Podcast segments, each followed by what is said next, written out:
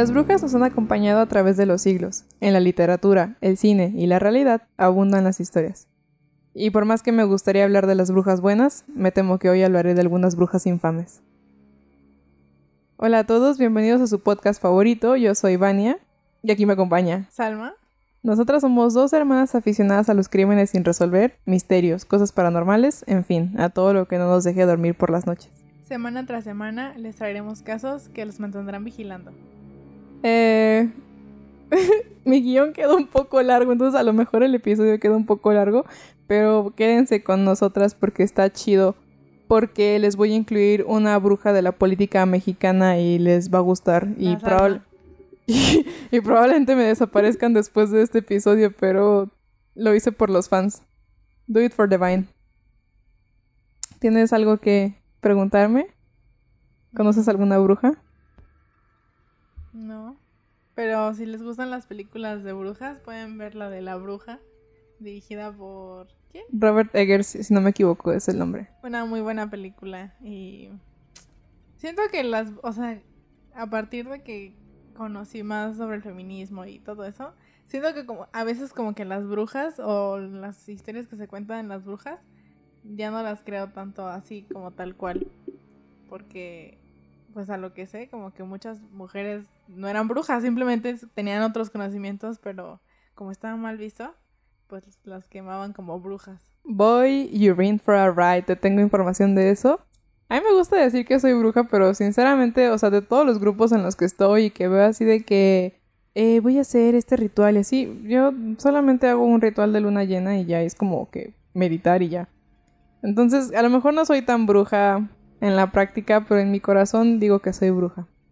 O sea, claramente, bueno, siento que actualmente como que el término bruja ya se ha tenido, o sea, ya se ha... Mm, ¿Resignificado? Ajá.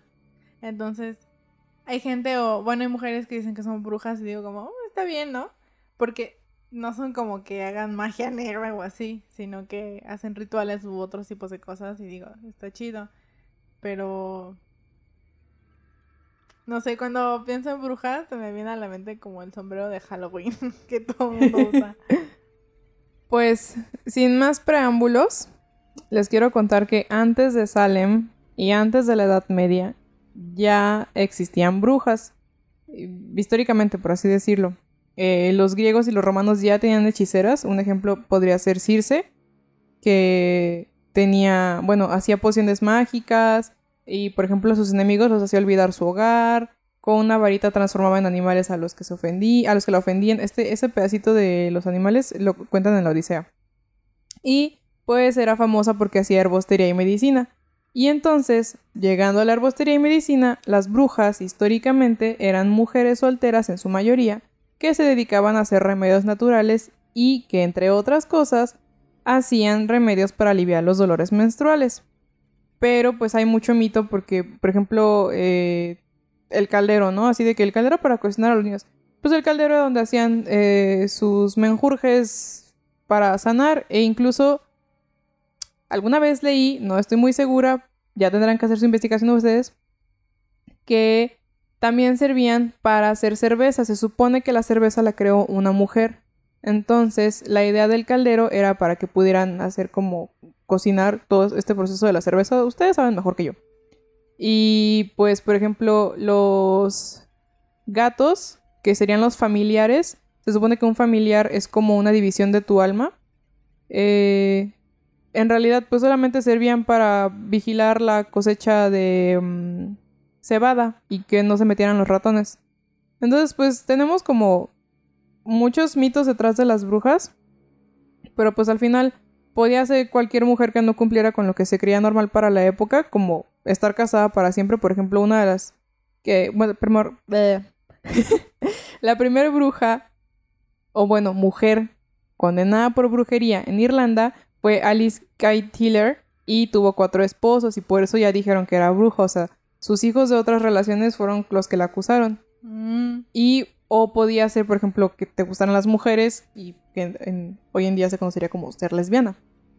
Entonces, pues básicamente era como cualquier mujer diferente o cualquier mujer que no se tuviera lo que le gustaba a los hombres. O sea, ya de por sí les caían mal las brujas que volaban en escobas, por así decirlo, que en realidad pues solamente era que le ponían un ungüento que podía ser, por ejemplo, belladona al palo de la escoba. Y pues ese ungüento se absorbía mejor por las mucosas vaginales y pues alucinaban. Y por supuesto que cuando testificaban decían que andaban volando sobre los cielos y cosas así, pues no, o sea, era que estaban drogadas. Entonces, pues todo esto, como toda esta misoginia fue la que llevó a la creencia de las brujas, pero pues en realidad no, no había como algo satánico o... ¿Cómo decirlo? Como muy oculto detrás de ellas.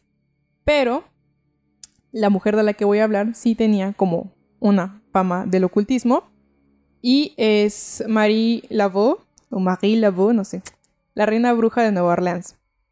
Eh, Marie fue una fue hija de una esclava liberada llamada Darcental Morghetto o Marguerite d'Arcantrail y de Charles Laveau, un rico hombre mulato de negocios. Eh, a los 18 años, Marie se casó con un afroamericano libre inmigrante de Haití llamado Jacques Paris, a pesar de que los dos eran católicos y que se casaron en la Catedral de San Luis, se dice que ya entonces la pareja practicaba el vudú. Y eh, aunque ahí existe, bueno, aunque existen diversos tipos de vudú, por ejemplo, el de Luisiana, el de Cuba, el de Brasil, el de Puerto Rico, el de Haití o el de África, lo más probable es que Marie practicara el vudú de Luisiana sin descartar que tuviera influencias de los otros. Aunque la mayoría de los investigadores afirman que Marie y Jack no tuvieron descendencia, los registros de la Catedral de San Luis documentan el bautismo de dos hijas. Eh, Marie-Angélie Paris, bautizada en el año 1823, y Félicité Paris, bautizada en 1824. Eh, si no me equivoco, la primera hija, la, la del 23, se registró dos años antes de que Marie y su marido se casaran, como dato curioso. Eh, sin embargo, el misterio comenzó a rodear a Marie muy pronto, pues eh, sus dos hijas y su marido desaparecieron en circunstancias misteriosas. No hay una fecha o un registro de la muerte de los tres. Pero tras su desaparición, Marie comenzó a hacerse llamar la viuda de París y empezó a practicar de forma abierta el vudú. Alrededor de 1826, perdón, comenzó una nueva relación con Louis Christophe Dumensil de Glapion, con el que se cree que tuvo 15 hijos, y este señor provenía de una familia blanca rica de Nueva Orleans y pasó los últimos 30 años de su vida en compañía de Marie. Las parejas interraciales eran comunes en Nueva Orleans, pero la ley les prohibía, prohibía casarse. Y curiosamente, Glapion también murió en extrañas circunstancias. Tras su muerte, María abrió una peluquería en el centro de Nueva Orleans en la que ayudaba a las mujeres más adineradas de la ciudad, que asistían en gran número no solo para peinarse, sino para solicitar a María otro tipo de servicios como muñecos de vudú, pociones y bolsas gris-gris, que son un amuleto originario de África que se supone protegía a cualquiera del demonio y atraía la buena suerte. Estaban compuestas de hierbas, especias, azúcar moreno, piedras y otras reliquias sagradas. Existe la teoría de que Marie se formó bajo la dirección de dos mujeres, Sanité Dede, uno de los nombres más temidos en los círculos del vudú de Nueva Orleans, entre 1803 y 1820, y de Marie Salopé, otra reina vudú a la que acabaría sustituyendo. En sus prácticas, Marie combinaba ciertos elementos del catolicismo con la magia africana y era célebre su mascota, una serpiente gigantesca llamada Zombie, por la que Marie sentía devoción. Era tal su poder que se decía que tenía la capacidad de crear encantamientos y maldiciones lo suficientemente poderosos para alcanzar hasta una tercera o cuarta generación de descendientes. Y también era conocida por su disposición a ayudar a todo aquel que se le acercara. Incluso prestaba su ayuda por medio de la oración a los condenados a muerte. En 1830, Marie Laveau fue nombrada la reina Voodoo. De hecho, tenía tres lugares para hacer rituales. Ahorita nada más me acuerdo de su casa y de otro que era cerca de un río en donde hacían así de que rituales con tambores y cosas así. Llevaba a su serpiente y llevaba a un hombre al que ella llamaba su rey, pero era como un acompañante. Y pues finalmente se dice que la reina vudú murió en 1835 a los 41 años, pero registros oficiales de la ciudad de Nueva Orleans documentan la muerte de una tal Marie Glapion Labou el 15 de junio de 1881, lo que supondría que murió a los 86 años. Vaya, vaya. Y ya, la bruja de Nueva Orleans. Hay una, hay una canción de Redbone que se llama The Queen Witch of New Orleans y está basada en ella. Y pues también si vieron American Horror Story sale como un personaje, esta Angela Bassett se supone que sería como esa Marie Laveau, pero no sé la verdad ya no me acuerdo de, del personaje, o sea, de la temporada, entonces no les puedo decir como que, oh, sí, es 100% ella revivida o algo así. El siguiente es, no es tan brujo, pero pues lo consideraban como un poquito brujo. Eh, porque deben saber que no solamente hay brujas, sino también hechiceros. Es... ¿Los hechiceros de Beverly Place? Ándale. Beverly. Beverly. El siguiente es Grigory Yefimochiv Rasputin o Russia's Greatest Love Machine. Conocido entre la élite como el monje loco. Me choca decir el monje loco porque me acuerdo de Derbez. Y me quemó esa como denominación. Pero bueno, la élite le decía el monje loco. Eh, Rasputin pasó de vivir en un pequeño pueblo de Siberia con sus tres hijos y su esposa a ser el protegido de los zares y gozar de todos los privilegios de la Rusia imperial. A pesar de ser analfabeta, Rasputin tiene una gran memoria y se dice que aprendió las sagradas escrituras de memoria y que las interpretaba tan gráficamente que asombró no solo a la jerarquía eclesiástica, sino también a multitud de hombres y mujeres de la alta sociedad. Este carisma y fervor religioso consiguieron que algunos clérigos ortodoxos rusos, y por ende luego miembros de alto rango de la familia imperial, lo presentaran con Nicolás II y su esposa Alexandra. Entonces, se supone que, eh, la pareja imperial pues ya llamaba a algunas personas así como curanderos místicos desde antes. Y fue cuando les presentaron a Rasputín. Y pues este güey ayudó a curar las hemorragias que sufría el hijo de Nicolás II y heredero al trono Alexei Nikolayevich Romanov, que padecía de hemofilia. No se sabe muy bien, aunque algunos expertos hablan de que quizás lo sometió a hipnosis. Se supone que Rasputin no dejaba que se le acercaran médicos e incluso, o sea, hay registros de que tiraba las recetas que le dejaban y pues algunos científicos o médicos especulan que entre los las medicinas que le quisieron suministrar o administrar, no sé cómo se diga, estaba la aspirina pero que eso probablemente hubiera hecho como más líquida la sangre de Alexei y pues pudo haber muerto. Pero, o sea, Rasputin era tan inteligente que los convenció de que él era como milagroso y de que con la oración podía curar a Alexei e incluso dicen que se sentaba como a las rodillas, o sea, como de rodillas ante el niño y oraba. Y pues que probablemente también eso ayudó que él estuviera tranquilo, ¿no? O sea, como esa sensación de calma más que una oración milagrosa.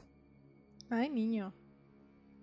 Entonces, pues haber curado a Alexei le valió la devoción absoluta de la zarina Alejandra o Alexandra y la puerta de entrada a la aristocracia rusa.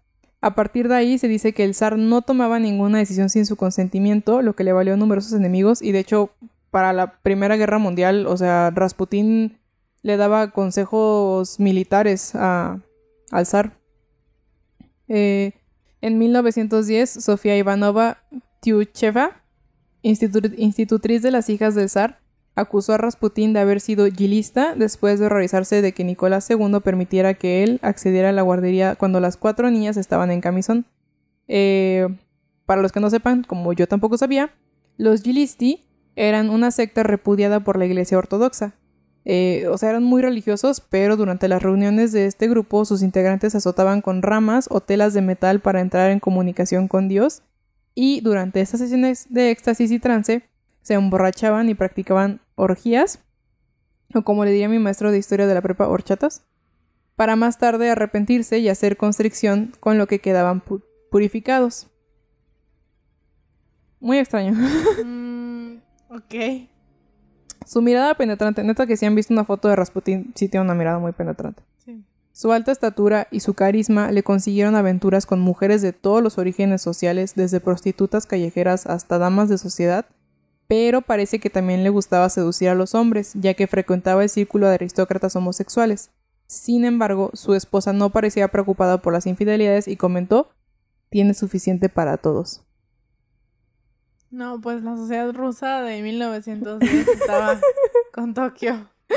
En diciembre de 1916, Rasputin escribe una carta al zar Nicolás II en la que predice su propia muerte y en la que parece aventurar el oscuro futuro que se cierne sobre la familia Romanov.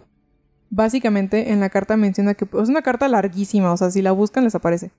Eh, pero básicamente menciona que perderá la vida antes del primero de enero, que si es asesinado todo esto así como muy bíblico así como con muchas palabras bonitas, pero en pocas palabras es que si es asesinado por personas comunes, nada pasará, pero que si muere a manos de aristócratas, ninguno de los hijos del zar vivirá más de dos años. Y pues ya sabemos lo que le pasó a los hijos del zar.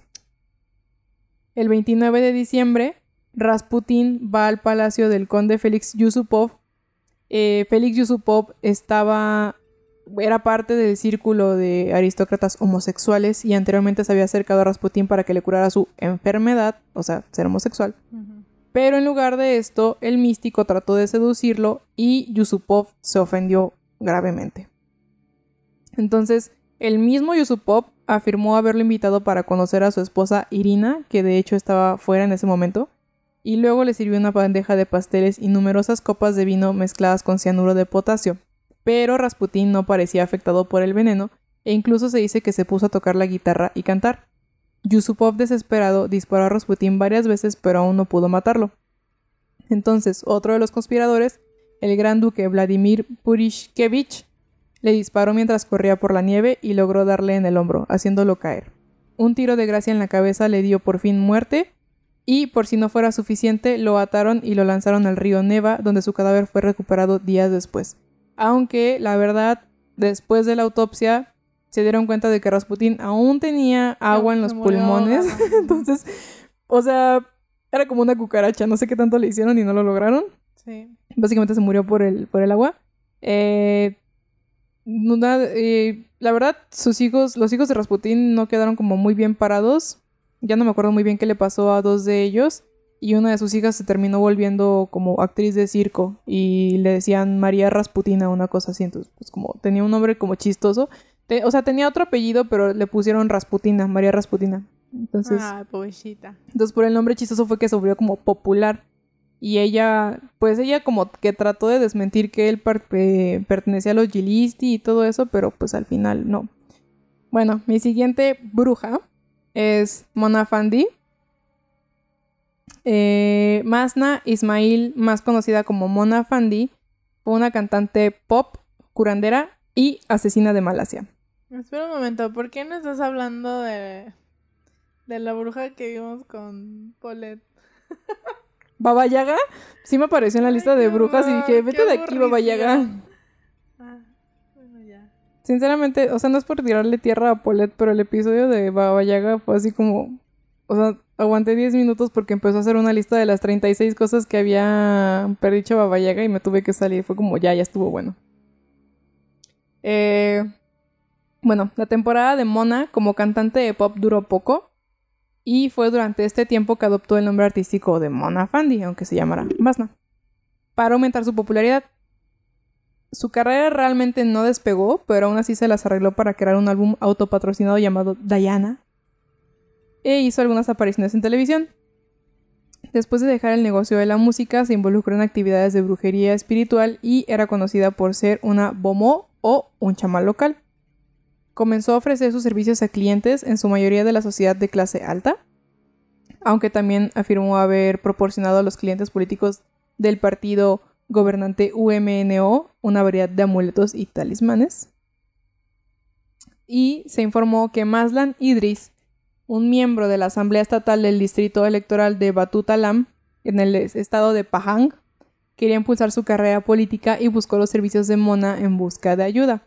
Eh, este señor era parte de UMNO, o sea, no sé, sinceramente no googleé más sobre ese partido, perdón.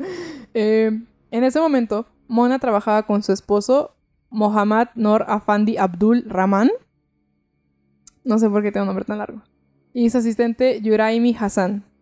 Mona y su esposo prometieron buscar ayudar al político dándole un talismán consistente en un bastón y un gorro Sbatmi, que supuestamente era propiedad del expresidente de Indonesia, Sukarno, y lo convencieron de que sería invencible si sostenía el talismán.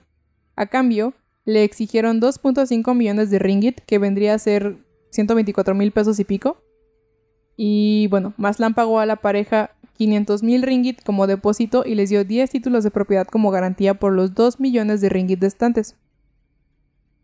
Se concertó una cita para que se realizaran rituales de limpieza en la casa de Mona. Eh, a Maslan le, le dijeron que se tumbara en el suelo boca arriba mientras ella le colocaba flores y luego le dijeron que cerrara los ojos y esperara a que el dinero cayera del cielo. Entonces, cuando ya tenía los ojos cerrados, Juraimi, usando un hacha, le cortó la cabeza desmembraron y desollaron parcialmente el cuerpo y posteriormente fue encontrado en 18 partes enterrado en un almacén cerca de la casa de Mona en Pahang. Después del asesinato se informó que Mona había comprado un Mercedes-Benz y se había hecho un levantamiento facial. El sueño. Pero en el 22 de julio del 93 eh, encontraron, bueno, el cuerpo lo encontraron el, no, el cuerpo lo reportaron desaparecido como el 18 y lo encontraron el 22, casi algo así. Eh, Mona y su esposo, perdón, Mona, su esposo y Juraimi fueron arrestados y comenzó un juicio muy publicitado. El Tribunal Superior los declaró culpables a los tres y los condenó a muerte en la horca. Mona y los demás presentaron apelaciones ante el Tribunal Federal, pero en el 99 desestimaron sus apelaciones y confirmaron la sentencia de muerte. Finalmente, los tres condenados buscaron obtener un indulto de la Junta de Indultos de Pahang sin embargo, la Junta se negó a conceder el indulto. ¿Quiere dejar de decir indulto? Y finalmente, Mona, Afandi y Juraimi fueron ahorcados el 2 de noviembre del 2001 en la prisión de Kahang. Un funcionario de la prisión dijo que el trío no expresó ningún remordimiento por la ejecución antes del amanecer. Pero lo que sí es que a lo largo del juicio, Mona exhibió un comportamiento extraño que incluía parecer alegre, sonreír constantemente y posar para las fotografías de la prensa se vistió de manera extravagante, con diseños brillantes y coloridos, y además comentó, parece que tengo muchos fans, y durante su ejecución dijo, nunca moriré, tranquila y sonriendo. Esa no me suena tanto a bruja, sino a sociópata. ¿Estafadora? pues como la incluí porque hacía como rituales y cosas así según de bruja, o sea, de que le trabajaba a políticos. No, pues Tampoco el Rasputín era brujo, nada más era como loco. Pues como que mucha gente pensaba, ¿no? Que era brujo, pero pues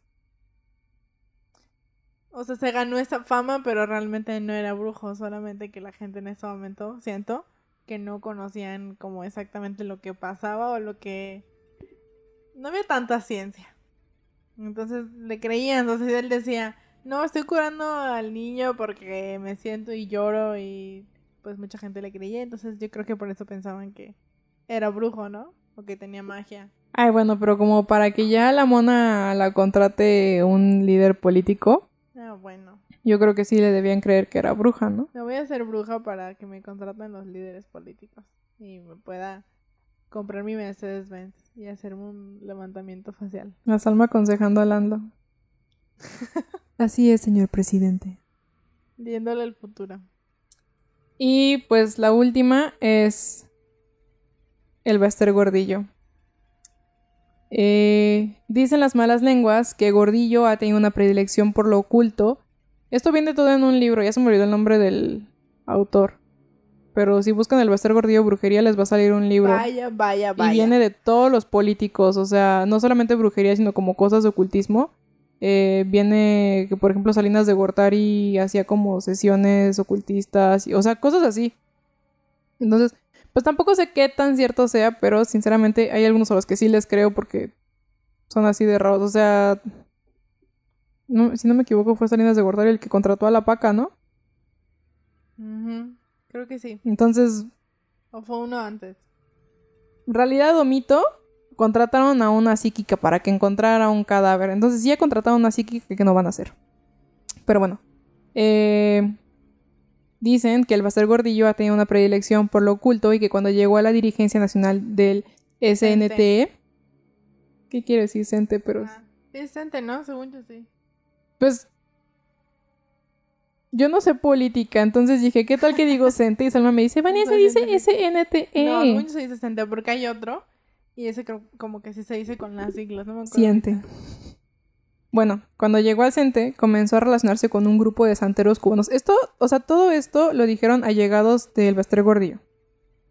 Eh, santeros cubanos a quien, quienes le introdujeron a las prácticas religiosas que combinan a los santos cristianos con las deidades africanas. Durante varios años la maestra practicó la santería, sin embargo tuvo que dejarla porque llegó a un nivel que le obligaba a portar ciertos collares, vestirse de blanco, raparse y ponerse un turbante. Y si no lo hacía comenzarían a fallar los trabajos porque no estaba actuando de manera comprometida. Entonces, pues antes de evidenciarse públicamente como santera, cambió de religión y optó por el vudú y comenzó a venerar a ciertas figuras que solo exigen un nivel menor de compromiso. Entonces, pues el Bester Gordillo siempre había maniobrado, maniobrado, manobrado con éxito en la complicada política nacional, en gran medida gracias al apoyo del entonces presidente Carlos Aníbal de Gortari, pero con la llegada de Cedillo a la presidencia creyó que la mala fortuna le había llegado. Entonces, Además de que sabía que Cedillo no la quería en el país, se enteró de que el presidente indagaba en sus cuentas y en las de sus socios principales. Y pues al comprender que estaba en peligro su poder y su libertad, citó de manera urgente a los miembros de su equipo más cercano y se los llevó fuera del país. Bueno, pero antes de llevárselo fuera del país, esto es lo que pasó. Les dijo que irían hasta un lugar lejano en África en donde buscarían una solución a la difícil situación en la que se encontraban. El problema es que no se trataba de hacer un hechizo normal, sino que se trataba de controlar al presidente. En el caso de Cedillo, para saber exactamente lo que se necesitaba y calmar sus ánimos, había que diagnosticarle su aura, sus fijaciones, todo lo que le gustaba y disgustaba, y para esto durante un año le tomaron fotos, se hizo su carta astral y, o sea, todo esto lo estudiaron videntes y mediums para ver sus demonios, vicios y debilidades, o sea, de que hasta le encontraban, o sea, creo que sí venía por aquí en la debilidad, pero no la apunté porque pues tampoco voy a ser como tan fea. eh, encontraron que el espíritu de un animal podía apoderarse del pensamiento y la conciencia de Ernesto Cedillo, y este era el espíritu de un león. ¿Por?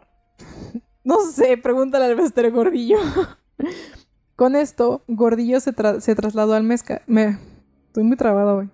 Al mercado popular de Marruecos y según el testimonio de uno de sus principales allegados de entonces, cuando la maestra y sus colaboradores no puedo pues. caminaban por el callejón de las lecturas de cartas cerca del callejón de los cafés. eso no me dice nada, es como ahí donde hay casas. donde hay un árbol, al lado hay un letrero de no se estacione. Bueno. ponchan gratis. Cuando estaba chiquita Quiero decir que no entendía que era sarcasmo, entonces decía como, mmm, porque alguien quisiera que le poncharan sus llantas, o sea, aparte gratis, porque... Yo también pensaba eso. Y luego yo tuve que crecer para enterarme que era sarcasmo. Ya, eso era todo. Entonces, bueno, por el callejón de las lecturas de cartas cerca del callejón de los cafés, sabrá Dios dónde, los increpó una persona que les dijo, Tú estás buscando evitar que tu emperador te mate. Conmigo está la respuesta. ¿Cómo no? O sea, ¿cómo no le iban a mandar a la cárcel si hacía todos esos viajes y todo? O sea, se gastaba todo ese dinero. ¿Verdad? No, espérate, espérate, espérate. Esto no es nada, Salma. Ah. Los llevó con alguien que sabía leer los caracoles. Cuando los aventaban sobre un embudo de cobre, caían en la base y formaban figuras. Lo primero que se formó fue la bandera de Nigeria. Quien leía las caracolas con la ayuda de un traductor le dijo a la maestra, ella era una persona terriblemente mala, que los caracoles no detectaban ningún ambiente de cariño y que su vida era de venganzas y persecuciones y que por eso había llegado hasta ahí. Esa es una cita. La segunda figura que los caracoles formaron fue la melena de un león, ante ante la que el lector dijo, cito, se trata del trabajo más peligroso del vudú, el sacrificio de un león vivo. En las siguientes tiradas se formó un brujo que por cierto, esta tirada del brujo, más adelante dicen que se parecía, o sea, el brujo que contrataron se parecía al de la tirada, pero no creo que haya muchos brujos diferentes en el mundo. Se formó un brujo, una especie de montaña y en la última un mandril. Fue entonces cuando dijo que sabía dónde era. Batashat, el santuario de los brujos del vudú más poderosos y apegados al oscuro, los únicos que pueden hacer un trabajo con un león. Entonces, el que les estaba leyendo los caracoles repitió que se trataba de algo muy peligroso. Al terminar la última lectura, asombrado, quiso tocar a la maestra porque en los caracoles no se veía reflejada su alma, sino que su cuerpo estaba vacío, aseguró el lector de los caracoles. ¿Cómo? No sé, o sea, no conozco mucho de el Baster Gordillo, pero ¿cómo llegó a ser la, ¿cómo se dice? ¿Presidenta? ¿La dirigente del CENTE? O sea, ¿cómo Así- tenía tanto Así como tú podrías volverte mañana, Salma, volverte la dirigente del CENTE. Porque tengo entendido que no era así súper brillante. Era una mm, licenciada, según yo. Era una licenciada y así como que de repente ya llegó a la direc- al- a, sí, al- a la presidencia, no sé cómo se dice. Mañana podría ser tú. Y mañana voy a ser yo. Esperen resultados. y, y ya, pues de repente se empezó a volver rica y pues nadie la quitaba. Creo que, bueno, ya no es nada. No sé qué sea de su vida en estos momentos. Según yo, tiene que estar, tendría que estar en la cárcel, pero está en su casa viviendo su vida normal. Lo cual es... Ya no voy a hablar más. Bueno, pues después de recibir esta información, el grupo contrató un guía y se trasladó a Nigeria. El trabajo costó alrededor de 45 mil dólares.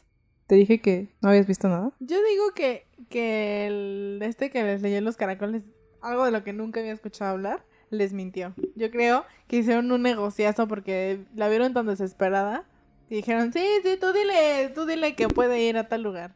Yo solo conozco de las runas, de caracoles tampoco había escuchado nunca. Pero dicen que ya más adelante ya sabía leer el tarot y el café y pues todas esas cosas. A ver que me lee el tarot. Eh, ¿En qué me quedé? El brujo a cargo les dijo que iba a tardar un día en cazar ese tipo de león porque debía ser un macho activo en la procreación y que hubiera pasado eh, ya un 70% de su vida. Y además que debía tener la dentadura completa. Explicó que el animal iba a ser torturado y degollado para que no muriera rápido y que el momento, en el momento de ser degollado, perdón, desollado, ah, porque también le iban a desollar, trataría de transportar todo su coraje y su energía hacia el Bester Gordillo. El brujo le dio a la comitiva algunas indicaciones y lo citó al siguiente día cuando el sol se estuviera ocultando. Una de las instrucciones era que la maestra no se bañara, que no dejara caer un solo cabello y que trajera un cambio de ropa. Al día siguiente, sin quitarle ni la blusa ni los shorts, le untaron los restos del león. Está más gráfico en lo que leí, pero bueno, le untaron los restos del león, le amarraron la piel de la fiera y con las garras le dibujaron diversos signos. Todo esto, o sea, los signos se los pusieron encima de la piel. Todo esto en, en medio de muchos cánticos. Le pidieron que agarrara fuerte una de las fotos del presidente Cedillo, que la abrazara y que dijera siete veces lo que deseaba. Luego se desmayó y estuvo así como una hora. Cuando despertó, el Baester intentó rezar, pero el brujo la bofeteó y le gritó reclamándole. Ella se enojó y también comenzó a gritarle, tratando de quitarse todo de encima, que por cierto, cuando se quiso quitar todo de encima, ya nada se le despintó. Después del ritual se le despintó, pero cuando ella se lo quería despintar no se le despintaba nada. El brujo le agitó un manojo de hierbas en la cara y ella se volvió a desvanecer. Minutos después, la maestra reaccionó y en el momento en que la bajaban y le quitaban la piel de león, trató de limpiarse la sangre y el lodo. Ah, eso ya lo dije, perdón. Quiso borrar los signos que le habían puesto la piel, pero no pudo y comenzó a preocuparse. El intérprete les dijo que era mejor que no tratara de quitarse nada, que el espíritu de león ya se le había pasado. Entonces, todo este proceso de su ritual tardó como cuatro horas y de hecho le pidieron todavía que al día siguiente siguiera teniendo como la, la piel del león encima del cuerpo y dicen que al final de- del ritual olía horrible. Y bueno, No, ningún león merece morir a manos de brujos y, y peor si vas a vestir a la, el Baster Gordillo que robó un buen de dinero, o sea, pues así como lo ves, eso es lo que fue. si esto es verdad, pobrecito león. ¿verdad? Estoy muy triste. Estoy Y pues nada, este, la, ya no me acuerdo si al día siguiente siguió teniendo las cosas encima, pero según yo, pues se limpió toda. Pero lo que sí es que varias horas después del ritual recibieron una llamada en el teléfono satelital que habían rentado previamente de la Secretaría Particular de la Presidencia, quien dijo que el presidente Cedillo quería hablar con la maestra. Supuestamente él le dijo Me acabo de dar cuenta de un error porque leí mal el artículo de proceso y está mal escrito. Es la llamada era de la secretaria, no secretaría particular de presidencia. Pero bueno, le dijo que Cedillo quería hablar con la maestra y según Gordillo, él le dijo, güerita hermosa, necesito hablar contigo. Oye, ¿no leíste lo de arriba de ese párrafo? Cuando Ah. termina. Perdón, franceses. Eh, antes de eso, cuando terminó el brujo tomó una actitud de burla y a través del intérprete le dijo que ya no tenía idea de lo que le iba a costar y que no se trataba de dinero, sino que le iba a pagar con lo que más le iba a doler o lo más querido. El dinero. Child. Ch, No, espera. Sí, a child. A ver.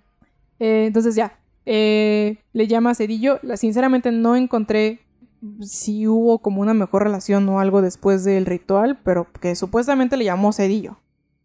Y poco tiempo después del viaje, uno de los hijos de su hija Maricruz Montelongo, Francisco Fujiwara Montelongo, falleció de manera trágica. El niño creo que tenía 12 años y también está como bien gráfico cómo se murió. ¿Qué le pasó? Eh, sea- Lo apachurraron. Jugando, lo apachurró, un- no me acuerdo si un elevador. ¿Qué? Entonces se muere el niño y alejaron a todos los nietos de Gordillo. O sea, Adiós. adiós. Y ya, pues de eso que se volvió así como super bruja, de que la nueva Suprema, este, que supuestamente en uno de los departamentos que tenía mandó a hacer un techo eh, por el que le pudiera entrar la luna para hacerse baños de luna, de que aprendió a leer el tarot, del café, así, chingo de cosas. Y pues ya de lo último es que se dice que era consejera recurrente de las primeras damas de México, asesorando en los temas de embrujos a Marta Sagún, que también Martita Sagún tiene una historia, porque eh, recurría a los encantamientos de, de esta Gordillo para que Fox se casara con ella. O sea, dicen que le hizo un amarre. Y después usaba esos encantamientos para someterlo a sus deseos y ocurrencias. Que además de Margarita, que diga de Martita, estaba Margarita. Y que Margarita Zavala afirma que tenía un vínculo mágico con un rebozo que usaba frecuentemente como parte de su atuendo como primera dama y de donde, según ella, provenía su fuerza y su energía, porque así se lo dijo un brujo que le presentó la maestra Elbaster Gordillo. Y que también, supuestamente, Gordillo le dijo a Peña Nieto que él iba a ser presidente. Qué miedo. Entonces, Mm. pues si me desaparecen después de este episodio, yo ya les dejé la información para que busquen el libro de este autor, que olvidé su nombre. Aquí lo, por aquí lo tengo abierto. No, pues. Wow, dijo el perro. José Gil Olmos, reportero de proceso, por si les interesa ahí echar chisme.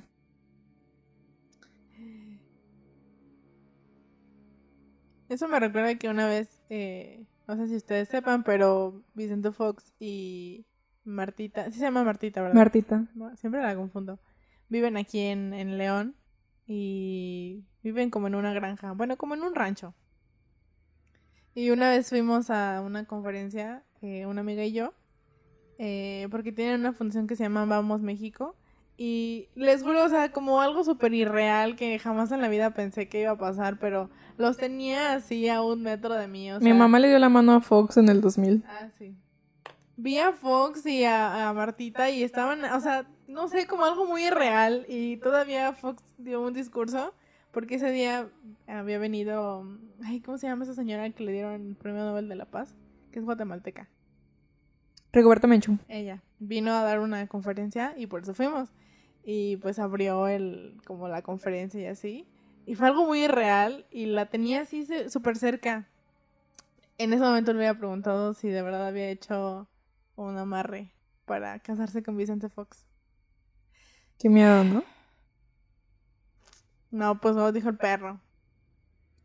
Entonces, hay muchos brujos famosos e infames. Es, es que cuando hice mi investigación quería encontrar más brujas, pero pues les encontré como los mejorcitos porque casi todas las brujas que encontraba eran como las señoras de la herbolaria de la Edad Media. Y pues ya, ¿no? Pero... Ah, había una de las últimas que...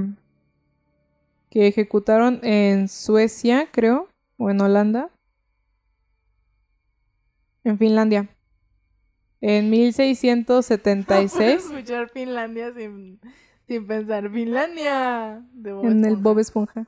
Eh, bueno, esa señora solamente la acusaron de brujería porque sus hijos, o sea, tenía como hijos grandes e hijos chiquitos. Y los hijos grandes dijeron que supuestamente la señora eh, los había tratado de llevar a los chiquitos, que supuestamente los había secuestrado para llevarlos a un ritual satánico, una cosa así. Y pues por supuesto que la iglesia dijo, ah, claro, o sea, eso cuenta, eso, eso también es brujería, no te preocupes, la ejecutamos. Ay, pobrecita.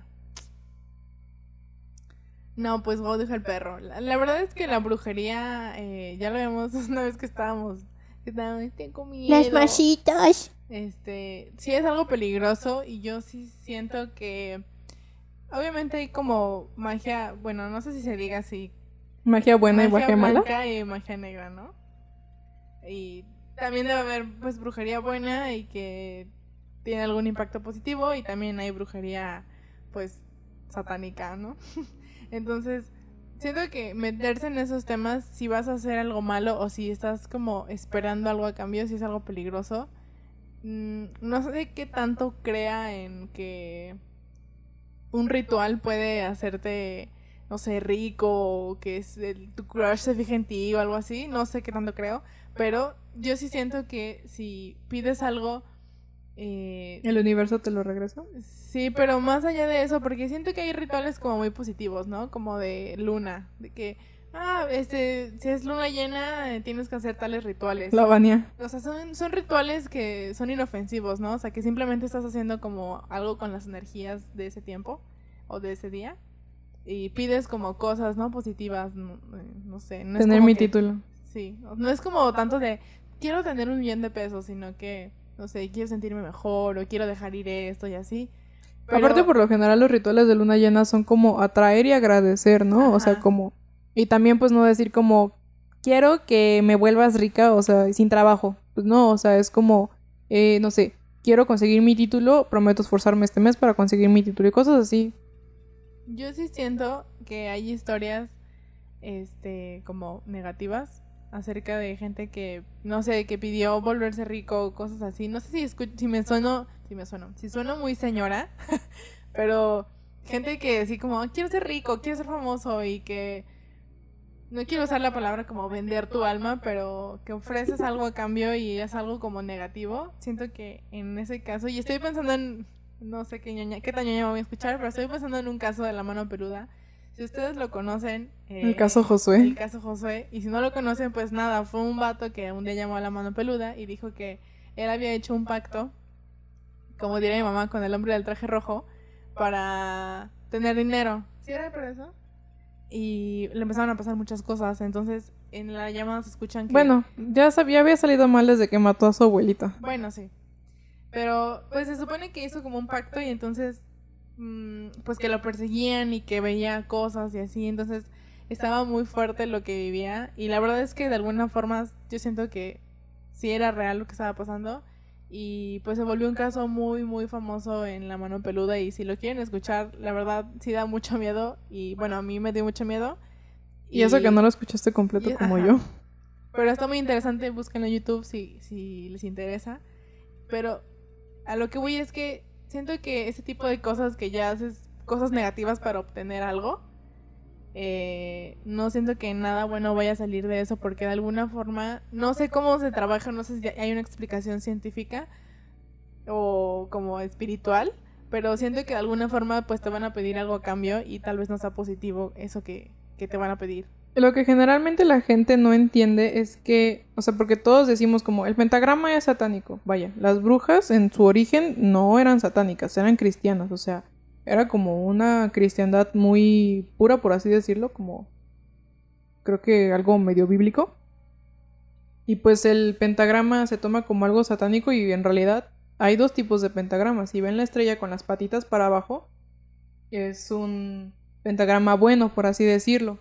Pero si lo ven con las patitas para arriba, o sea, con los dos piquitos para arriba y la punta para abajo, ese ya sería satánico. Se supone que es porque estás poniendo por arriba, que serían las patitas, las dos patitas, lo material y la punta es lo espiritual. Entonces se supone que al decir como, para mí es más importante lo material que lo espiritual, ya lo vuelve algo malo.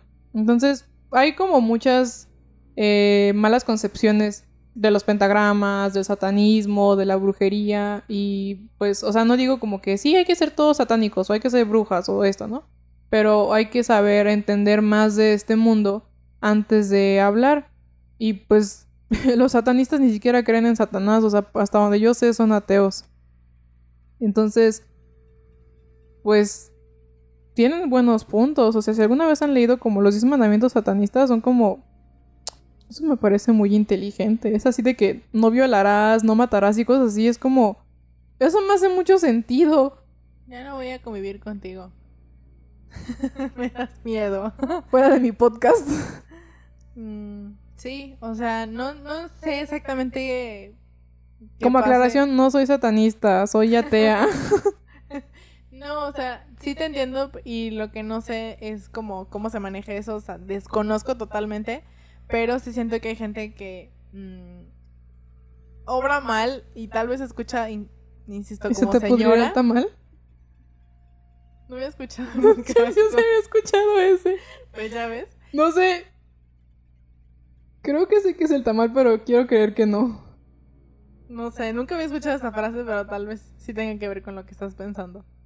Bueno, a lo que voy es que, pues, como lo hablamos en el capítulo de las masitas, nunca sabes con qué energía te estás metiendo. Y yo sí creo, porque he escuchado historias, aunque sea como, aunque suenen como de película, yo sí creo que si haces algo malo, que si estás atrayendo energías malas, vas a generar algo malo. Y, no sé, tal vez estoy como muy involucrada o muy, o pensando mucho en películas, pero yo sí siento que si haces un ritual y que estás yéndote como hacia lo malo, eh, un ritual satanista, satánico, tal vez pues las cosas no salgan como tú esperas y entonces pues te piden cosas que, que te vayan a perjudicar o que vayan a perjudicar a alguien más.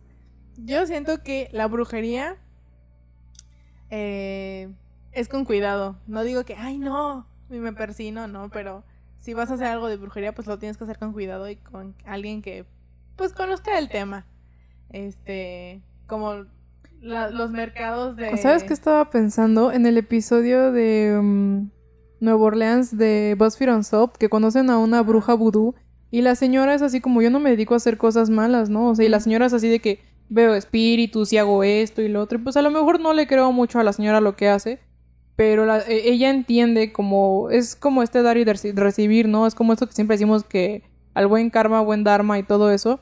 Yo sí creo que es verdad que si tú le deseas la muerte a alguien, incluso sin hacer un ritual, eso se te regresa. Y, ay, se me olvidó qué iba a decir. Perdón, dijiste que los mercados. No, está bien. El de... Eh, iba a hablar de los mercados que... ¿Sonora? Ajá, y todos los mercados en México que trabajan con... Bueno, no sé si se llaman brujería. O sea, no estoy segura si son eso, pero que te hacen limpias y todo eso. Tal vez eso que es inofensivo, que si prendes una vela para atraer clientes. Otra vez vi un meme así y me dio mucha risa. Y, o vela para atraer el amor o algo así. Digo como, ok, está bien. Pero... Y tal vez los amarres, de eso no estoy muy segura. A mí los amarres sí me dan miedo. Pero yo siento, exacto, yo siento que, que sí es de tener cuidado y no por querer algo así fervientemente. ¿Se dice así? Sonó muy raro este, pues vayas a hacer algo malo, no lo sé. Además, imagínate, un amarre te puede salir mal. Yo no sé historias de amarres, o sea. Me hace una que me contaste tú, como de Twitter, de un hilo de Twitter. De la niña a la que ah, cortaron de Guadalajara, algo así. Bueno, a lo que voy es que yo sí creo que los amarres te pueden salir mal. O sea, mi idea es como si alguien no te quiere y lo obligas a quererlo, es como para mí es como Pet Cemetery, ¿no? O sea, como que revives a alguien que no debería estar ahí y te va a salir algo como muy feo. Entonces, sí, la neta no se metan en ese tipo de cosas. Si le quieren hacer a la meditación de luna llena, qué bonito, ¿no? O sea, escriban así de que este mes voy a dejar atrás, no sé, fumar y tomar y me voy a esforzar por trabajar mejor, yo qué sé. Y pues si quieren quemar ese papelito para que se cumpla como ese decreto, pues está muy chido, pero ya, ya de eso a, hacer un ritual para que regrese su exnovio, cosas así, como que ya... ya. Suena muy de película, pero, insisto, yo sí siento que, que te puede salir mal y, no sé, yo sí siento y sí creo en esas historias en las que haces un ritual y no sabes como con quién lo estás haciendo, o sea, si estás en dentro del bien o dentro del mal. Y bueno, las limpias se me hacen algo como, no sé si creer en las limpias, pero pues dicen que si funcionan, tal vez no vaya a ser una limpia. Ya vamos al mercado de Sonora en este mismo momento. A comprar una vela para obtener clientes, para atraer clientes. Para atraer trabajo. y pues ya, la verdad, la brujería sí siento que es un tema muy interesante. Y como que últimamente se ha hecho chiste por parte, o sea, como por parte de, de los amarras y todo eso. Pero sí siento que hay que tenerle respeto y saber qué estás haciendo y... Sí, ¿no? Como cualquier religión. Exacto. O sea, no sé, no sé, las energías para mí son algo así como muy importante, entonces nunca sabes con qué te estás metiendo y si es algo positivo y si te va a traer algo bueno o si te va a traer algo malo. Entonces, pues nada más hay que tener cuidado, no hay que hacer amarras a lo loco. Más bien no hay que hacer amarres. También hay gente experta y que, bueno, siento, no conozco a nadie, pero... La Marilago. No, pero hoy en día deben quedar por ahí alguien que le sepa. El hermano de una de mis amigas lee cartas. Si les interesa, ahí me escriben para que les mande su contacto. Yo quiero que me lean las cartas. Como que ahora se ha puesto muy de moda, ¿no? La verdad, yo quiero aprender, pero no me he comprado mi baraja. ¿La carta astral? No, las cartas como el tarot. Mm. La carta astral, no, esa es del horóscopo. Pero se supone que también te la pueden leer. ¿Como se la leyeron a Cedillo? Es que hay una que te leen al principio del año. La otra vez estaba viendo un video de no sé quién que dijo que fue a que le leyeran su carta astral. Bueno, pues ya revisaré. Hay muchas niñas aquí en Guanajuato que para titularse leen cartas. A una amiga se la leían a, la persita. Próximamente, Salma. Este, vidente. Vidente.